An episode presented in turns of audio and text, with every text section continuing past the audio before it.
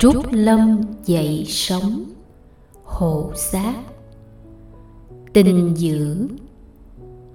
Sáng hôm sau, Thầy Thiện Duyên vào thành nội khất thực. Thấy vừa đủ, Thầy đến dùng ngọ tại chùa Trúc Lâm. Ngôi chùa này do Đức vua Bình Bà Sa La cho kiến tạo cúng dường Đức Phật và chúng tăng. Cảnh trí ngôi chùa rất u nhàn thiền vị. Các loại tre tốt, nhất là trúc, bao bọc chung quanh và mọc ở những nơi thích hợp, rủ cành buông lá trông rất nên thơ. Nền đất được quét dọn thật sạch nên không khí rất mát dịu. Xa xa cách nhau có một tỉnh thất. Trong chu vi rộng của chùa Trúc Lâm có rất nhiều tỉnh thất như vậy. Được Ngài trụ trì cấp cho một tỉnh thất, thầy Thiện Duyên quyết định ở lại tịnh tu một thời gian sau cuộc hành trình xa xôi vất vả.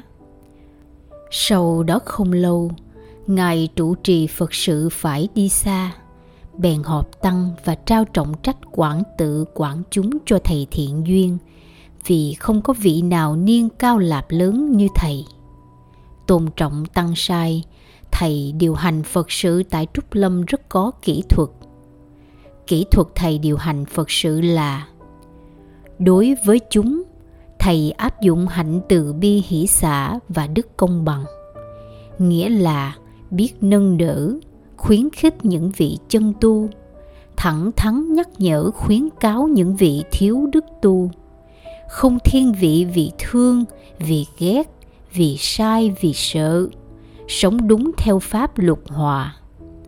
Đối với tự thân luôn luôn trì giới, hành thiền và tu huệ. Tinh tiến bất thối, kham nhẫn tối đa. Phát bồ đề tâm, lập bồ đề nguyện và tu bồ đề hạnh. Đối với tín đồ thì giảng dạy, hướng dẫn, khích lệ và sách tấn, không kể gian nguy, chẳng nề cực nhọc, thực hiện hạnh nguyện lợi tha một cách khế cơ và khế lý nhờ dung hợp được đức tư lợi và hạnh lợi tha, nên công tác điều hành phật sự tại trúc lâm vô cùng phấn khởi. Trong những ngày thuyết pháp công cộng, thầy thiện duyên chẳng những tỏ ra yên thâm giáo lý, mà còn rất mực biện tài. Do đó, số thính giả tại giảng đường trúc lâm càng ngày càng đông.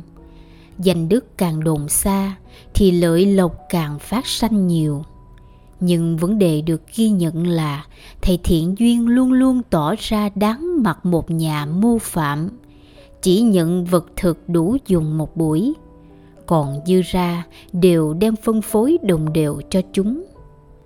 Có thể nói được rằng, so với vị trụ trì trước, thầy thiện duyên đóng góp cho chùa trúc lâm tích cực hơn về mọi mặt, đối nội cũng như đối ngoại những tưởng thầy sẽ tiếp tục đóng góp nhiều hơn, lâu hơn cho ngôi trúc lâm tự, đồng thời cũng tạm dừng bước du hóa trong một thời gian.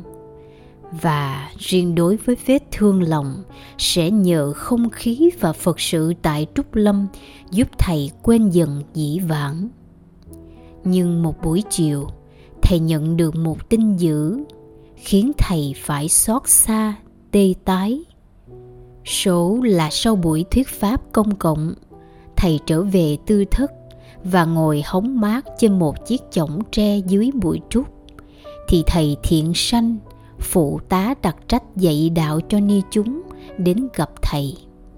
Được hỏi có chuyện gì thì thầy thiện sanh cẩn báo.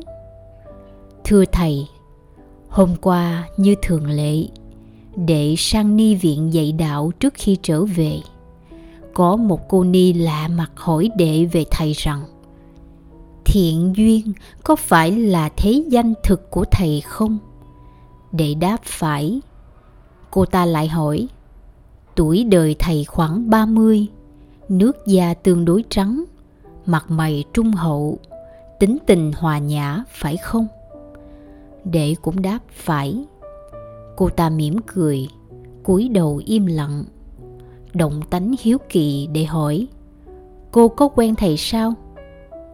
Cô ta đáp là, quen nhiều lắm và quen lâu rồi để hỏi tên họ và sinh quán thì cô ta cho biết, ly lan ở savatthi vừa nghe đến tên ly lan, thầy thiện duyên tối tâm mặt mũi, thấy cử chỉ lạ thầy thiện sanh lập tức đến đỡ và lo lắng hỏi có sao không? Cố gượng bình tĩnh, thầy khẽ trả lời. Cảm ơn thầy, tôi chỉ hơi khó chịu thôi. À vừa rồi có phải thầy bảo cô ni ấy tên là ly lan? Vâng đúng vậy. Thầy có nghe nhầm không? Không thể nào lầm được. Nghe lời xác nhận của thầy thiện sanh thầy tự nói nho nhỏ như để mình nghe. Ly lan ly lan ơi, tại sao muội lại tìm đến nơi này? Muội đã phủ rẫy tình huynh, lên xe hoa vui duyên mới. Muội nhẫn tâm bóp nát và trà đạp lên đóa hoa yêu thương, vừa chớm nở trong trái tim huynh.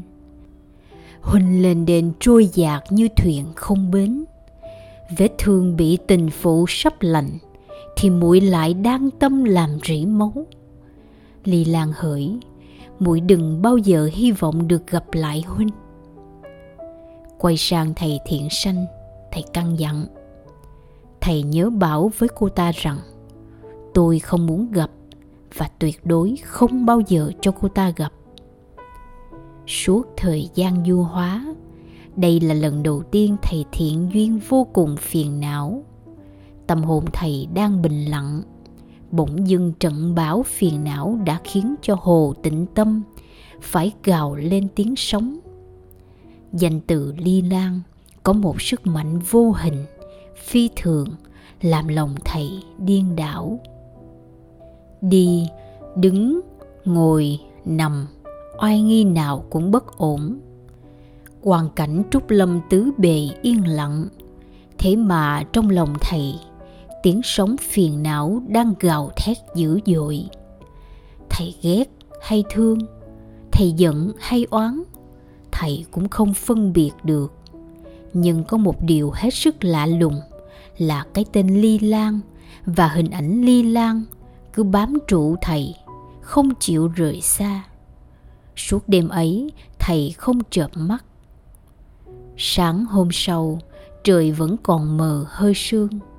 Thầy thiện sanh lại đến và cho biết, tối hôm qua khi vừa nghe là thầy thiện duyên không muốn gặp, là nàng ré lên khóc ngay. Khóc thật to, khóc tức tưởi. Vừa khóc, vừa kể lễ những gì không ai nghe được. Thầy thiện sanh kết luận, thật tội nghiệp cho cô ta quá thầy không thể cho cô ta gặp mặt được sao? Thầy thiện duyên im lặng, không trả lời. Thầy thiện sanh tìm đủ lời lẽ, gợi chuyện để được nghe sự thật về nỗi uẩn khúc trong lòng thầy thiện duyên, mà thầy thiện sanh nghĩ là sẽ vô cùng gây cấn và thương tâm. Nhưng thầy thiện duyên chỉ vắn tắt rằng, nếu thầy muốn biết sự thật hãy về gặp ngay Lê lan mà hỏi. Và chừng ấy, thầy sẽ biết rằng người đáng thương, đáng tội nghiệp là ai. Kính mời quý khán thính giả đón theo dõi phần tiếp theo. Trước giờ vĩnh biệt, trúc lâm dậy sống hộ giác. Qua phần trình bày bởi giọng đọc liên hồng phúc xin chân thành cảm ơn cảm ơn và cảm ơn.